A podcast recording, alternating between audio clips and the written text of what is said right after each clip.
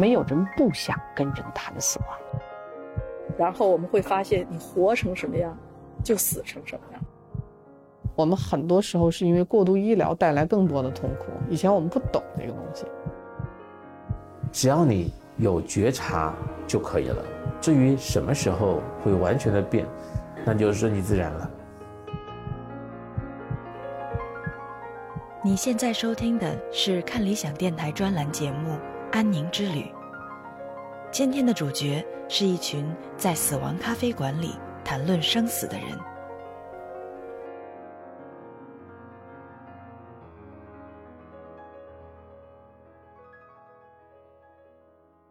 嗯，各位前辈好，我是林心雨，然后是九七年生人，刚刚大学毕业，将去读研究生。大家好，我是李佳宁。我叫陈柏玲，然后大家可以叫我另外一个名字叫熊猫。我叫孟金，我是方红，我是海医第三期的志愿者。我叫王阳，我是海医安宁的志愿者，可能是最早期的志愿者之一。我叫秦苑，是海淀医院安宁病房的医生。大家好，我叫董月子，我也来自海淀医院，本身当急诊科大夫有二十年的时间了。在这二十年当中呢，曾经在秦主任那里，就是海医安宁待过四个月。其实我一直觉得，可能除了秦主任那儿，就是相对我我自己也是离死亡非常近的，因为我们接触的一直也都是这样的病人也好。但是其实我发现，当我自己这是一场死亡咖啡馆活动的开头。二零二零年八月八日的下午，我在一家咖啡店见证了这场聚会。数十位参与者围坐在一起，中间的桌子上摆满了咖啡、水果、零食和纸巾。我在人群中看见了海淀医院安宁病房的医生秦苑、志愿者张威、宋修宁。和心理师王阳。活动开始之后，每位参与者有三十秒的时间做自我介绍。当天的主持人张威解释说，每个人都要学会合理利用有限的发言时间，就像我们要学会把握自己有限的生命。我先自我介绍一下，我叫张威，是海淀医院的志愿者，负责管理的志愿者平台的社工师。心理师还有志愿者的日常的一些服务工作。今天呢，这个死亡咖啡馆，这是一个全球性的活动。我先介绍一下死亡咖啡馆的缘起。这是一个2004年，事实事实上时间并不长，是瑞典的一个叫伯纳德的，他是个社会学家，他写了一个学术著作，里边提到了一个死亡咖啡馆这种形式很适合普及死亡教育。那么是谁呢？把它真正的去实施呢？事实上，已经七年过后了。有一个英国人，他叫周，他想尝试着开一下这个死亡咖啡馆。按照学术著作里边的那样的一个说法，他们就在他们家的地下室开了这个第一场世界上的这个叫做死亡咖啡馆这个活动。引入中国的人是一个叫黄子毅，他是一个在德国留学的一个留学生。那么我们上海手牵手的这个王莹去德国的时候，哎，在德国参加了类似这样的一个活动——死亡咖啡馆，在国外还是蛮流行的。就问那个当时在德国留学的黄子毅说：“这个活动我能不能回到北京搞？”黄子毅说：“可能中国人对喝咖啡是一四年的时候，并不是一个习惯，所以呢，黄子毅在北京呢，他搞了一个类似死亡咖啡，但是是一个茶茶具啊的那么一个活动。”然后王莹呢，又在上海去推广了一尝试了一下死亡咖啡馆，这样的话呢，这个活动就开始在中国也开始开展起来了。但是真正这个上海手二零一八年，海淀医院安宁疗护团队开始与上海手牵手合作，经由专人接受培训和开展死亡咖啡馆的活动。至此，在死亡咖啡馆里谈生死。也成为了海淀医院安宁疗护团队的新传统。截至二零一九年七月，全球范围内记录在案的死亡咖啡馆活动已经举办超过三千场。那么，为什么要开死亡咖啡馆？事实上，只有一个目的，它是通过了解死亡、谈论死亡，去让自己知道如何更好的生，更好的活着。因为这个目的呢，我们在这里边呢，死亡咖啡馆是有原则的，我们是聆听，就是别人发言的时候聆听、尊重，然后不评判，啊，无论别人说什么，我们在这里呢，大家就是一个开放性的讨论，什么都可以说，不形成任何的结论。也不推广任何跟死亡相关的产品，这仅仅就是一个讨论。这个活动虽然今天我请了我们海医的专业人士来，但是我要强调，我们这就是一个死亡咖啡馆，是一个全球性的活动，是一个民间的活动，它不是心理咨询，也不做哀伤辅导，更没有什么宗教辩论，就是大家一个自由的一个讨论。形式呢，就是我们每一个在场的人都要参与。都要分享。我们还有呢，是死亡咖啡馆，并没有强调。但是我们因为在海医做了这么多年的这个服务，我们自己在死亡咖啡馆里加了一个保护自己的条款，就是在分享中，你听到别人的发言或你自己的分享，你觉得有哪一些不舒服，你可以现场请求支持，也可以先离开远一点，或者你告诉我你先行离开都没有问题。首要的是要让自己在这里面的发言和自己整体是可以舒服的。下面我们说一下我们整个死亡咖啡馆这个活动的流程是什么样的。我们这个活动是有一开始是有一个时间的限制的，我们的每个人都要发言。第一波发言叫自我介绍，每个人三十秒。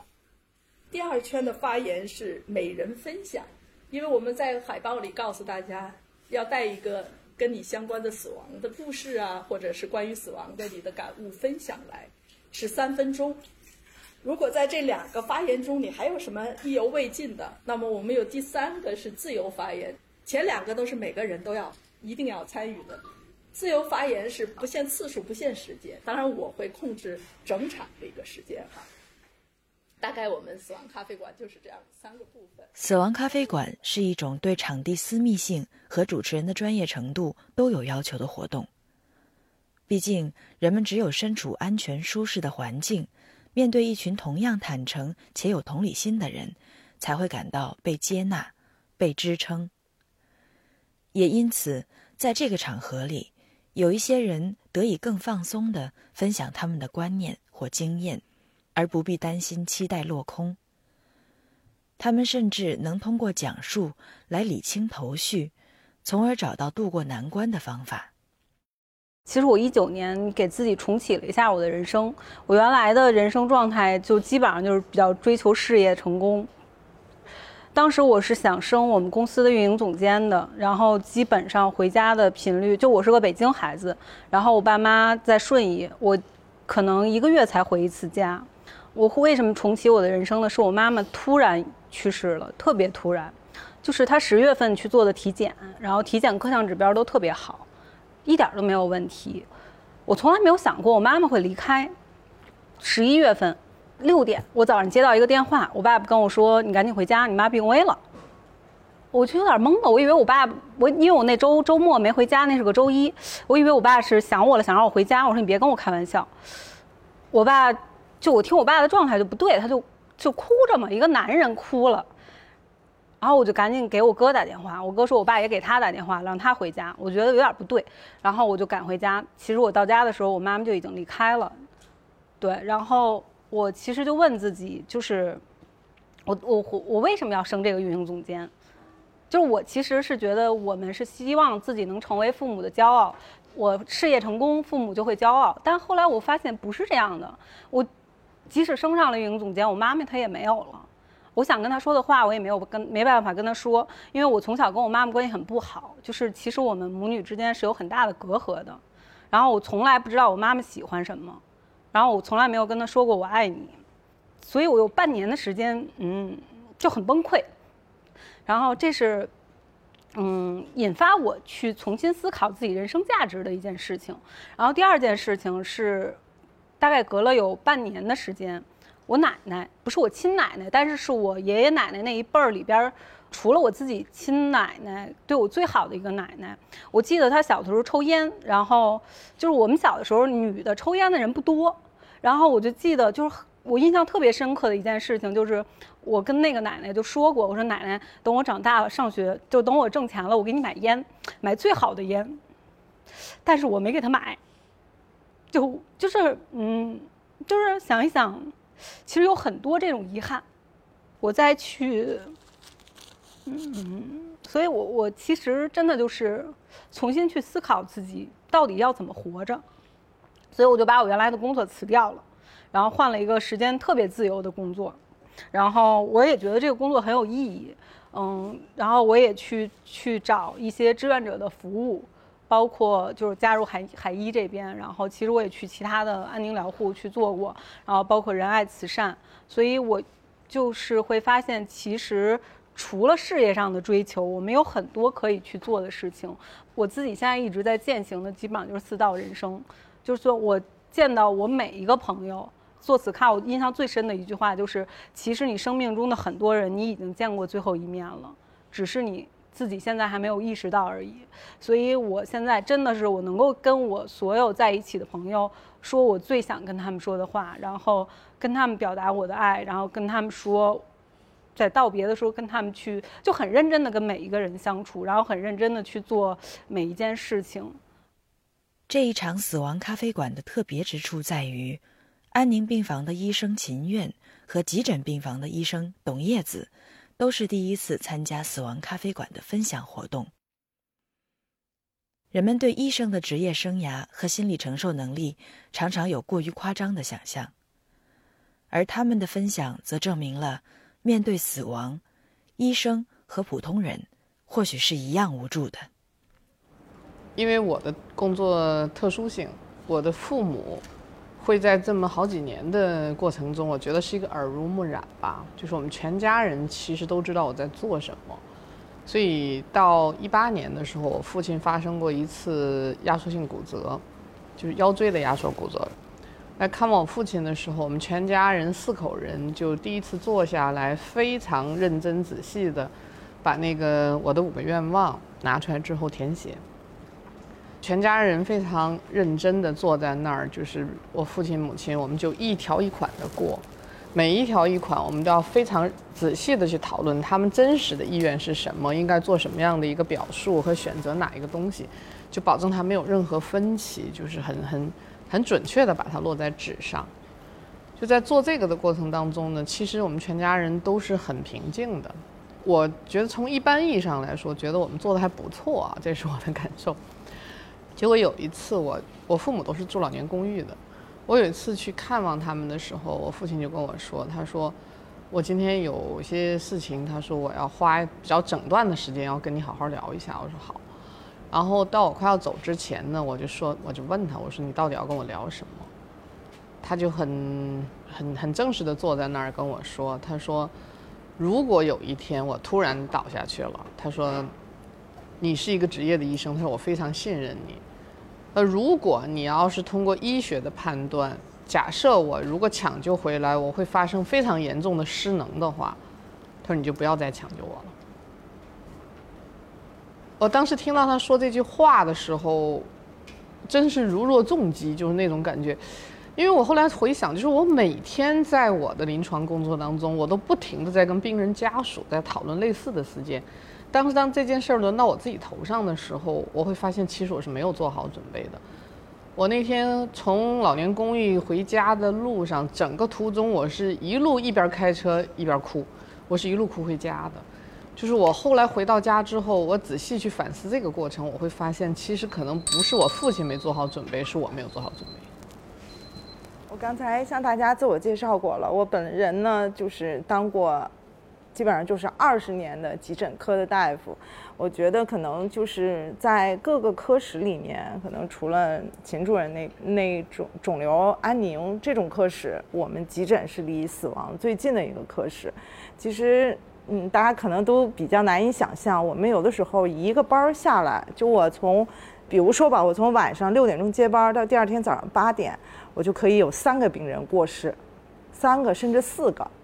我的最高记录是有四个病人过世。其实就在之前的十几年的过程当中，我觉得死亡对我来讲是最平常、最简单的一件事情。可能那个时候没有特别多的东西来触动到我，因为可能就从我们急诊专业来讲，你要是真是走到那一步，我尽我最大的努力去抢救。但是如果这些没有办法的话，那么也就是过去了。然后在一七年的时候呢，嗯，我当时加入秦主任那边安宁团队，因为呃一七年二月底三月初的时候，刚刚海医安宁开始的时候，我也在秦主任那里待了四个月。当时给我的感触确实特别深，我第一次发现，我作为一个高年资的急诊科的一个主治大夫，当我面临。死亡的时候，原来是那么的无助。然后秦主任我就记得特别清楚，他让我去跟那个病人去谈死亡的时候，我当时在病房的门口徘徊了至少五分钟的时间，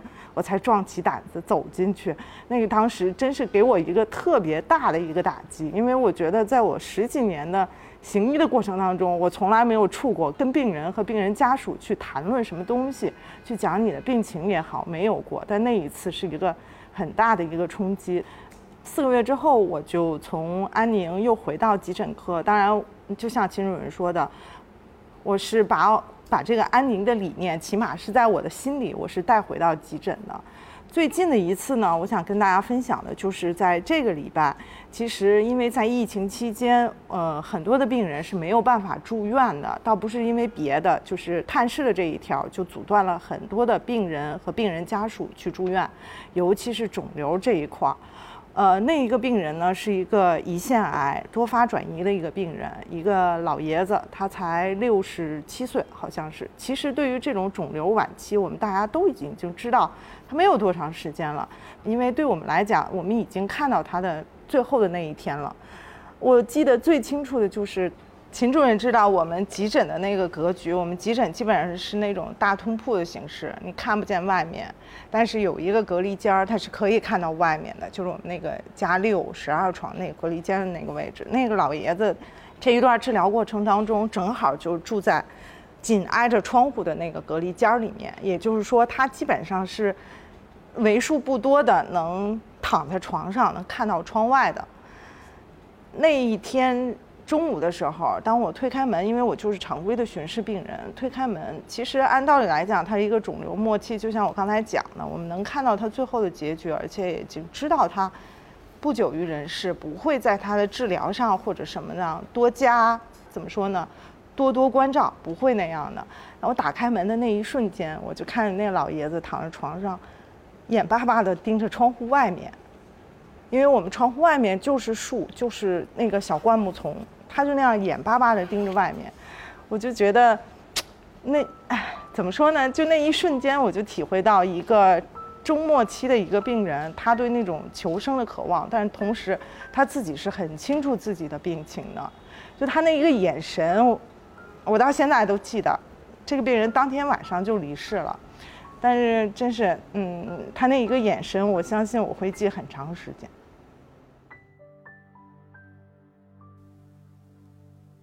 旁观他人的生命消逝，或许会影响我们自己面对人生的态度。同时，死亡也可能改变一个家庭内部人与人的关系。一九九七年出生的林星瑜，曾经是学生杂志的主编。他组织过一个活动，主题是拍下你人生的最后二十七张照片。活动参与者会得到一个一次性的相机，他们要利用相机里有限的胶片去拍摄假想中人生的最后二十七张照片。林心瑜拍了很多和家人的照片，然后意识到他最亲近的爷爷早在二零一二年就去世了，而在那之前，他们没有拍过一张合影。我们家的那种家庭关系也是因为是。在云南一个非常边缘的小县城里面，然后就是家庭里面也会有一些，嗯，我爸爸有一个哥哥，但是我不知道为什么，就是我的大伯吧，大伯跟他的这个 大妈，然后他们俩的一个观念就是要分家，就是一定要就是哥两个的话，一个人养一个人养父亲，一个人养母亲。所以的话，就是可能我奶奶的性格是非常不讨喜的。所以的话，就是最后的话，是我伯伯家他们养了我的爷爷，然后我爸爸的话养了我的奶奶。但是，我觉得就就会有一些家人之间，我就有时候也很小时候没办法理解，为什么大家是一家人，非要这么的自私。因为，嗯，我爷爷生病之后，其实我觉得我我爸爸也还是尽可能去做他的努力。他会说，啊，那这是我的父亲，就算是我哥哥来养他，但是他现在生病了，卧床了，那他也会去更多的给予一个照顾。因为我伯伯家是在农村里，我们家的话还好一点，在县城里面，所以我爸爸就把他接过来，然后把他送到市里的医医院去进行那种更全面的检查呀，然后，嗯，就是给他一个更好的治疗。但是当时我大伯也会很生气，就说你其实会让我有点脸上没光，是不是你更有能力呀？你要把你你要把爸爸接去。我爸爸当时就没考虑那么多，他只是说，哦，我可以让我父亲在这个最后的这这样段时间里面可以过得更舒服一些的话，那我会给去给他一个尽量提供一个更好的条件。但是。当时我大伯家也会特别的那种，还会在村里到处说什么的，就说不合适，这个人是我家养的，不是你家养的，然后你不应该接过去啊什么的。但我爸当时也顶了挺大的压力，他就也养了挺久的，然后也会让我大伯他们就说没关系，你们想看他什么都随时很方便，都可以过来看，或者我们也可以把他送回去，然后嗯定期请人去给他也去做检查什么的。但是还是有很多纠葛在里面，就会。很难，就说他自己的父亲，他想要去照顾，但是他可能也都做不到，就是还是会受到很多其他人的评价，甚至是一些不好的揣测。我觉得就那个时候，你也会觉得很无力这种感觉，因为这样的一些阻碍，就是在他去世前一段时间见他会见的特别少，嗯，所以他去世的时候，我就会觉得，嗯，比如说我的姐姐，当时我记得我还特别不懂事，给我姐姐发了一条短信。我就有点责备他的意思，我就想说，为什么爷爷这么突然的去世了？就是虽然我跟大伯他们就是因为，嗯，就是两家的关系，就当时百灵的时候也很尴尬，就是去之后就煮饭啊什么，我们都是回老家去煮的，但是去守灵嘛，或者就是两家人坐在那儿，还有我，呃，我爸爸的妹妹家就是坐在那儿，但是我大伯家是完全不跟我们两两家人讲话的那种，我会觉得很，嗯，他都走了，我们。还有没有办法去和解很多事情？我当时是其实会很恨他们，然后我也很责备我姐姐。但是后来我又反思的话，就说那可能在照顾我爷爷这件事情上，我做的还没有我姐姐多。然后我觉得我伯伯家最善良的人就是我姐姐，就是他，因为爷爷也带我们俩一起长大嘛，就是所以爷爷就是。嗯，他也会经常给爷爷洗衣服啊什么的，做饭呀什么的。我就说，可能如果没有我姐姐的话，他在我伯伯家的日子还不会有那么好过。所以我后来还是有点难过，就是说，嗯，我作为一个做了很更少的事情的人，我去这样就是去责备我的姐姐，就是，可能就是大家都会有做的不好的地方。其实大家对于这个老人都是抱有遗憾的，但是那一刻我。就是在他刚去世的时候，我是真的特别恨那种感觉，我有这么强烈的一种恨。但是后来我又在想说，那没有办法，就是每个人可能会有他在那一刻，他就是真的是他做了一个不对的选择。但是我觉得他们也做的比我多，所以就我还是很感谢他们，就是也可以去照顾到爷爷。我感谢他们对爷爷的感觉照顾。我爷爷就是对我非常非常好的一个人，就是老一辈里面的，给了我很多关爱。我觉得他活着的时候，他是教我就是怎么样去爱别人，怎么样去宽容别人。但他死了的时候，就是虽然我也很悲伤，就是好多年都会感觉一想到这个事情就喘不过气来那种感觉。但是我会觉得说他的去世，其实也还是因为我摸到他手那一刻，就那双手虽然是冰凉的，但是也是给我力量的，就是我还是可以感受到他。就是在他的有限的生命中，我和他一起生活的这样一个过程中，他所教会我的那样一些东西，就他的去世之后，我还是觉得说，反正就爷爷虽然他走了，但是他留给了我很多非常好的东西，就不只是一些伤痛，他身上那些很好的品质，他的那种坚韧，也是他给我的礼物。就算他走了，他最后那一刻，我觉得我摸到他手的那一刻，他也把这些东西还是传达给了我。一个人的离世对其他人来说，或许是一份礼物。这不是林心如最先提出的观点，但他的分享在那天的死亡咖啡馆尤其受瞩目。年轻一代看待生死的观念已经让人惊喜。这次活动不久之后，林心如正式报名成为海淀医院安宁病房的志愿者，并且开始接受培训，逐步加入病房服务。这只是全世界众多死亡咖啡馆活动之中的一场，在这里，人们的常态就是打破禁忌，以轻松自然的方式谈论生死。而在海淀医院安宁疗护团队的活动中，他们甚至是快乐的。我在台湾受受培训的时候，那个老师当时就问，就是我们当时在讲死亡曲线。那个死亡曲线就是第一种，就是你刚才说那个猝死，就邦击一下，就是一个平线突然就折了，就就垮叽下来了啊。第二种就是我们说的癌症死亡曲线，就是像个山一样的，慢慢的往下走，会在死亡前的大概一个月左右有一个一个急转直下的一个一个一个转折，就是像我们像跳崖式的转折，就这样子。第三种是器官功能衰竭，是像下台阶一样一蹬一蹬往下走。第三种是那个就是器官功能退化，像那个什么。呃呃，就我们说老年痴呆呀，像什么帕金森啊，就是那个神一点一点，就是它是一个很低的平线，慢慢慢慢，可能很多年，然后一点点就是吭吭哧哧的这种功能很很差的这个状态。然后当时老师就说，如果你们自己可以选择，你们选什么？就是选选失智，没有人举手；癌症也没有人举手；器官功能衰竭，我们大下面坐了二十几个人。大概有三四个人把手举起来了，最后选猝死，当即就是，他就哼哼笑了两声。他说：“你们学了安宁，你们就知道了。我自己后来做了这个专业，我才知道，我从一开始就是只会看病啊，就是基本上把人做零件，就是我只看病的这一块。至于是什么人生这个病，跟我没没有关系的，我就按照流程这么去处理就好了。但我现在看看越来越多的能看到这个生病的人。”然后我的视野逐渐在扩大，我现在开始用一个家庭、用一个系统的眼光去看，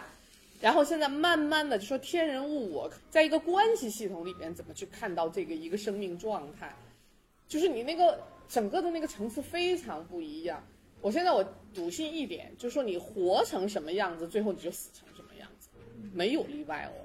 你活着的时候家庭关系就一塌糊涂，你死的时候一定会爆发出来，知道吗？没有办法走得好的，然后你现在就说你活着的时候，就像刚才说，我把每一每一天都当成最后一天，把每一个人我能做的我都做到。你什么时候闭眼，你都没有，你你心里是没有遗憾的。那别人想起你来的时候，就是我们刚说，在这一天的最后，组织和参与了死亡咖啡馆的人们留下来闲聊、喝茶、吃掉剩下的零食。于是我收录到了这一段声音。它可以算是一段花絮。在正式活动之外，人们有同样真实，甚至是活泼的表达。我想，那一阵一阵的大笑声里，也有他们的人生故事。你知道我们海怡安宁志愿者吗？就是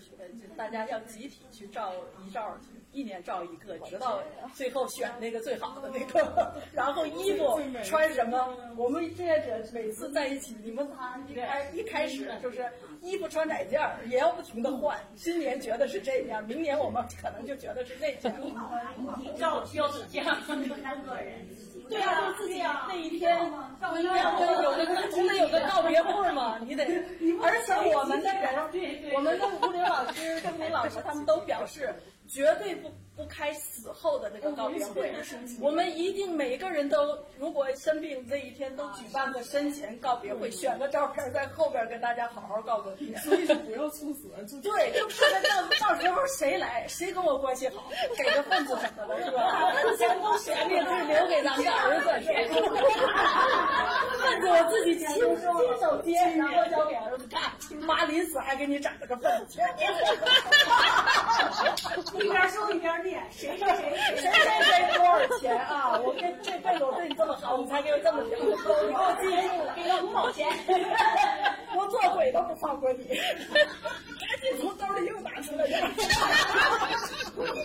天干啥呀？我拿五块钱。要是我把这五块钱我也拿。